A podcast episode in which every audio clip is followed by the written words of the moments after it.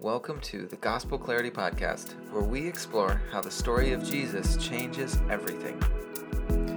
In order for the gospel to be central, it must be functional. I'm your host, Mark Smith, And my name is Andrew Arthur. and thanks for joining us. We're glad you're here. Now, today we are going to be continuing our discussion on preaching. Yeah, it was a great start to the conversation last time, and uh, we're going to go a little further today. Today. Awesome. Cool. Let's start.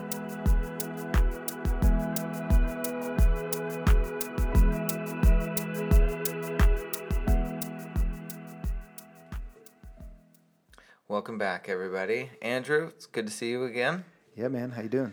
I'm doing good. I'm doing good. Things are going well. Uh, I just um, I'm sleeping better now because this week, as exciting as it was, um, we were staying up pretty late because we had a lot of people staying in our house. Yeah, Uh, your you- family was in town. Yep, all family was in town. You've been to our house, so you know it's not that big, and we had 15 people sleeping in our house at one time. It's pretty crazy. That's fantastic. It, it was awesome. It Makes was good memories. it was good. It does build good memories. We are staying up really late, all talking, having fun, having a good time. I think the only kicker, though, the hardest thing about it was the mornings. And I realized how off on like my routine I became. Yeah. Of like, you know, yeah, I get up, I do the exact same thing every single morning, and uh, I couldn't do that at all. And but the nice thing was is in that process of realizing that I didn't have my routine, I was making a lot of noise and it woke other people up and then we just started a new routine by everybody's up now, you know, because you're stepping on people as you're walking past them. Yeah, I, I can imagine. So, anyway, well, today uh, we're going to continue our conversation on preaching. And um, what does what does that look like? We were talking about. Uh, why don't you give us a recap of last episode in case people missed it? Yeah, so last time we just kind of dipped our toe into the waters of this conversation, um, looking at kind of how the Word occupied a central position in the life of God's people for a really long time. Uh, we talked, about, we introduced kind of the metaphor of that preaching, uh, of preaching as portrait painting. That every sermon should seek to present a portrait of some facet or some aspect of the person and work of Christ. Uh, that we want preaching that really exalts Jesus, that lifts Jesus up, that makes Jesus clear to in the mind in the kind of the, the mind's eye of those who are listening and hearing what's being spoken. Yeah.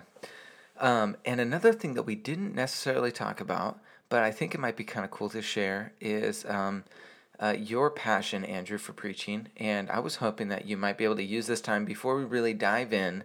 Why don't you give us just a quick summary of uh, your training and your equipping over the years, um, both in school and in different churches? Yeah. You know, it's an inter- it's it's an interesting conversation of, of asking the question, can you teach somebody to preach? Um, it, it I think you can equip people with certain skills that might lend themselves well to preaching, but I do not know if I'm convinced that you can teach someone to preach. Um, Because when you look at um, Peter in Acts chapter 2, you have this untrained, ordinary person. Suddenly he's filled with the Holy Spirit and he stands up, raises his voice, begins to proclaim the gospel in Acts 2 in a powerfully efficacious way. Uh, all done according to the power of God's Spirit within him, using him as him uh, in that moment to, to do that with no training. Um, there, there is a sense in which uh, Apollos, uh, he was had kind of had a reputation in the in the early church as being an eloquent spokesman. Uh, he was a really good speaker, and he probably had some type of formal training in his background, and he and his reputation kind of grew as a result of that. Um, but where Apollos needed training was in his theological development, and so he kind of had the raw the raw materials and the skills, uh, but then he needed to be equipped theologically. Whereas a guy like Peter, who had so much time with Jesus, he was kind of equipped theologically. Um, but then the skills, you don't really see a moment where he's kind of cultivating and learning those. He's just empowered by the Holy Spirit, stands up and starts doing it very, very effectively. So it's a it's an interesting conversation to engage in whenever I share kind of my training uh, in homiletics, which is the art and science of preaching and teaching the Bible. Um, I want you to know that that there's a way to kind of learn the theories of homiletics. There's a way to kind of learn certain skills that would lend themselves well to preaching. But effective preaching, uh, really what it boils down to, is God's grace and God's Spirit at work in and through the Word that the person is committing themselves to, or the the preacher is committing themselves. The preachers commit themselves to uh, in the act of of doing it. Um, so I just say that as a random disclaimer. But uh, uh, in my background, um, I went to Beeson Divinity School where I earned my Master's of Divinity. I went there to study under Dr. Robert Smith Jr., who's the uh, professor of preaching at that school. He was a man I admired and from afar, and I wanted to sit under him. So I attended Beeson. I was given the opportunity to become his teaching assistant. So I had the privilege of uh, spending a lot of time with him while I was making that journey through my uh, through that portion of school.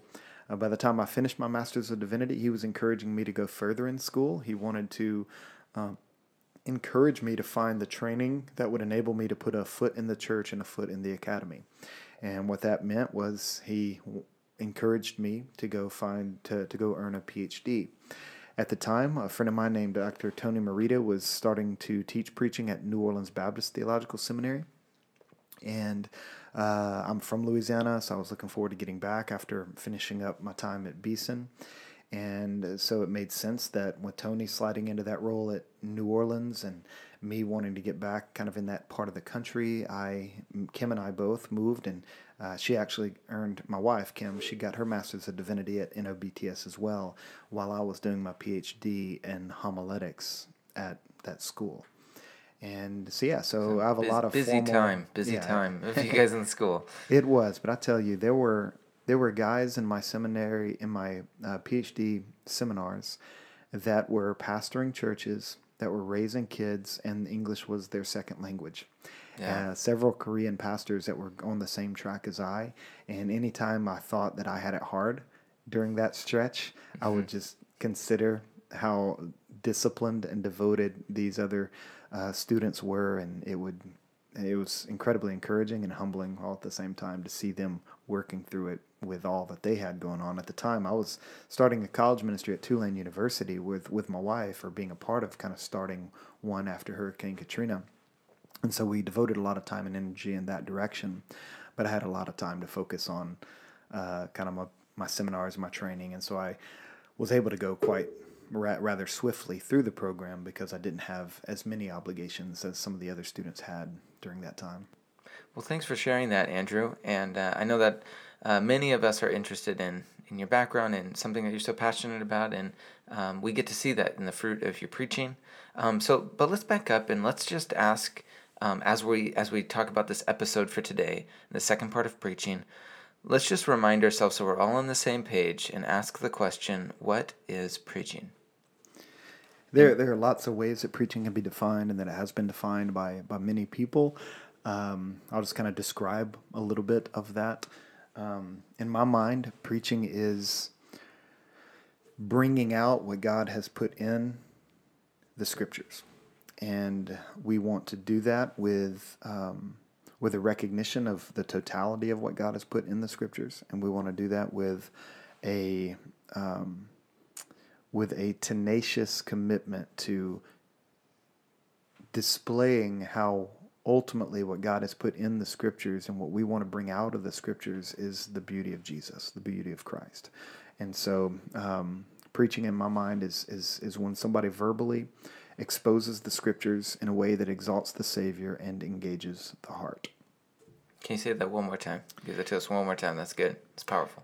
Preaching is when someone verbally uh, it's it's definitely a, a verbal testimony. Verbal. It's a verbal declaration.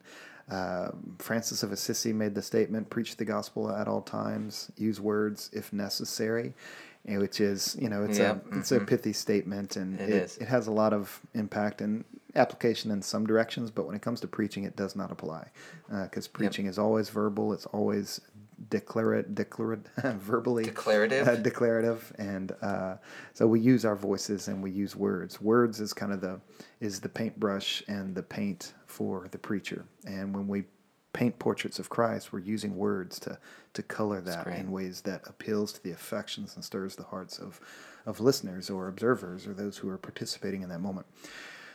All that to say is that preaching is when uh, somebody uses their voice to expose the scriptures in a way that exalts the Savior and engages the heart. So let's just take that and let's break that apart. Let's talk first exposing the scriptures. The point of a preacher is to expose the scriptures. One element, I guess, of that is to expose the scriptures. Um, now, what would be uh, why why why would we want to do that? Yeah. Well, the, the nature of what's called of exposing the scriptures, or uh, another word used is expositional preaching, is simply stated. It means to bring out what God has put in the Bible, uh, to bring out what God has put in the scriptures. And when we're bringing out what God has put in, when we are speaking what He has spoken, that's when we're going to hear His voice. Yeah. And that's when uh, we are being faithful uh, to the Bible. That's when we're being faithful to the people that we're called to serve. Because the most important voice that people need to hear in the preaching event isn't isn't necessarily the voice of the preacher. It's the voice of God speaking through the scriptures and as as as the preacher is committing to bring out what God has put in. Yeah. And exposing, so uh, expositional preaching then probably has an opposite, or probably has, there's probably another form that's not expositional preaching. What would another type of uh, preaching style or preaching method be? Well, there, are, there are different methods that people talk about. There's topical preaching, doctrinal preaching, expositional preaching. I think topical preaching can be done expositionally. I think doctrinal preaching can be done expositionally. Of course, expositional preaching can be done expositionally. Right. And so I think when, when it looks at the opposite in my mind, when I think of the opposite of expositional preaching, I would call it impositional preaching. Impositional Uh, preaching. Rather than exposing, you're imposing. Yep. And imposing is when you're bringing something from the outside and you're trying to put it into the text and you're Yeah. trying to put it into the message. You have an idea. You want you want to deliver an idea, and you're going to use scripture to back you up on that idea. Is that what that means? Or uh, just pretend that it's in the Bible when it's not. Oh. And give the impression that it is. Yeah. Um, because you might quote a verse, um, but that verse hasn't been excavated. Uh, Mm-hmm. To really know what that verse is saying and to really know what God has put in that verse. You're just uh, maybe quoting a verse, but you're doing it to prop up an idea that you are imposing in the moment, that you're bringing from the outside into the to preaching to the preaching occasion to the sermonic event and um, and in that moment when anytime we impose we are saying that our voice is more important for people to hear than god's voice and that's when preaching gets sideways that's when preachers um, yeah. show themselves to be um, they're, they're not faithful to their calling when Yeah. that's the case we were to be stewards of the word servants of the word and the only way we are stewards and servants of the word is when we're willing to um, use our voice, that is the personality that God has given us, the the dialect and the the, the style that, that is kind of who you are as a as someone who speaks, uh, so that you can speak with authenticity and all those dynamics.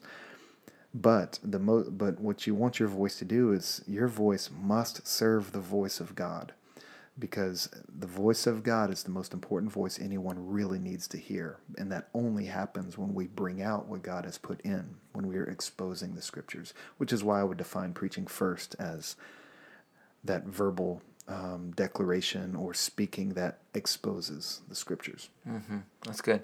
So let's. Uh, so Peter, Peter, in Acts 2 how did he expose the scriptures when he preached that sermon? Yeah, so in Acts chapter 2, you have Pentecost. The Holy Spirit is given to the church. Uh, it's kind of a chaotic scene. Um, people Bunch are hearing, happening. People are bearing witness to the magnificent acts of God in various languages that were represented and present there. They were speaking in, in tongues in Acts chapter 2, in languages that they did not previously know, it seems. They're now speaking in so that others can hear about what God has done. And some people are interpreting that moment as chaotic drunkenness, and they don't know what to make of that scene. And so Peter, filled with the Holy Spirit, then stands up, he raises his voice, and he begins to proclaim message to them. He preaches the first technical, technically the first Christian sermon. And in order to kind of explain what the people were experiencing and seeing in that moment, he draws on Joel chapter 2 and he says essentially you know what god what you guys are experiencing i'm going to help you understand it by bringing out what god has put into his word a long time ago that God put this entire event and this moment, He put it into His Word in Joel chapter 2.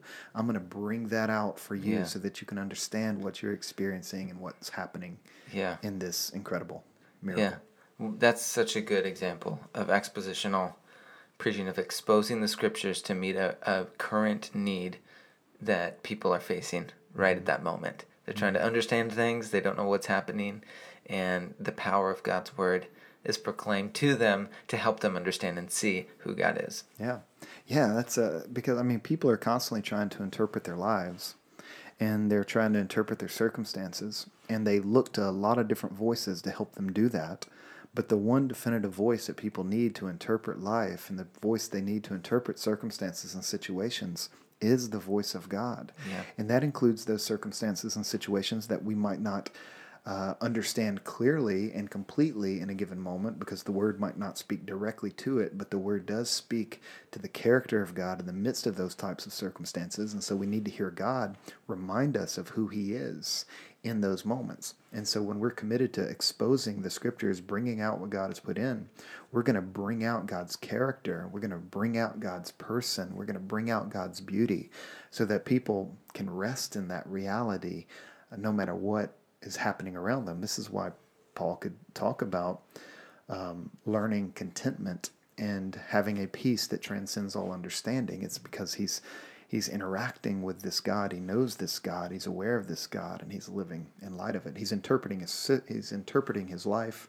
circumstances in light of who God is, and that's what we do when we expose the scriptures. We're helping people interpret life in light of who God is. Yeah, and I think that leads us into our um, the next part that I was going to unpack is um, all uh, all of that cannot happen without exalting Jesus, without exalting the Savior. Right. So let's dive into that. Let's break that apart.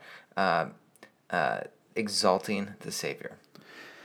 Yeah, I mean Jesus is the fullest revelation of who God is in the that the world has ever seen or known. He is the visible manifestation of God, and so uh, when we talk about God's character and person and purpose and ways, we look to Jesus. And just like Peter did, right? He starts in Joel and he's explaining that, but then Then he moves to He Psalms, moves- yep. and he draws on the words of David in Psalm one ten, Psalm sixteen, and he shows how these, how what God put in the scriptures was ultimately to bring people to an awareness that Jesus is Lord and Messiah, Yep, that He is to- Lord and Savior, Yep, an exaltation Mm-hmm. of Jesus. to exalt the Savior. Yeah. And and I think, I think Jesus does that in Luke twenty four when he talks about the law, the he talks about Moses and the Psalms and the prophets, and and he's saying all of this is about me. It was it was given to bear witness and to testify of me. And so when we expose the scriptures, I don't think we've exposed the scriptures and, and gotten out what God has put in a passage until we see that passage in light of the full gamut of the gospel story that runs from Genesis to Revelation. And once we kind of uh, bring out the meaning of a text in its immediate context, we want to elevate that to um, the big story, the grand redemptive narrative. We want to see the scripture as a whole so that we can expose the scriptures in a way that exalts the Savior. Because when we talk about exposing the scriptures and bringing out what God has put in, the deepest stuff that God has put in his in his word is that which bears witness to Jesus, that which exalts the Savior, so that in the end, a person's faith is always fixed on Jesus as a result of the preaching of God's word. And I love that. And what I also love is how all of that, how when we expose the scriptures, when we are exalt, when that exposing the scripture exalts the Savior, um, it, in our third point, it engages the heart. Mm-hmm. I think it's a beautiful picture because that that's the whole person that I believe that God is is um, speaking to and drawing out our affections. Um, and I think that's, I mean, the example in Acts, I think is incredible to see how thousands of people, their hearts and their affections were stirred, and not just their minds, but their hearts as well. The whole person is, is being saved, and um, and I think that's one of the in, in incredibly uh, imperative. Is that a word? Is that a word I want to use? imperative. it, that an incredible command? Maybe. If it's an imperative for the preacher, Yes. then yes. It's an imperative. An imperative preacher for the preacher is to engage the heart. to engage the heart. Yes. Yeah, that's what I wanted to say. There you go. You're saying it. See, I'm saying it, and that's what Peter did, and that's what happened to people. Um, yeah, and it says in verse, I think it's verse 37 in Acts 2, where it says the people were pierced in the heart. Like they were cut to the heart by what they heard after as Peter exposed the scriptures and exalted the Savior, and then that was the effect. yeah. Um, can I bring up a, a random example? Sure. um, we were I'm watching this uh, TV show with my family, and it's about these people going out in the woods all by themselves. And one of the guys is out there, and he's saying, "My heart hurts. My heart is it, not not physical pain, but my emotional my myself. My heart is is hurting for." Uh, a loved one that I miss.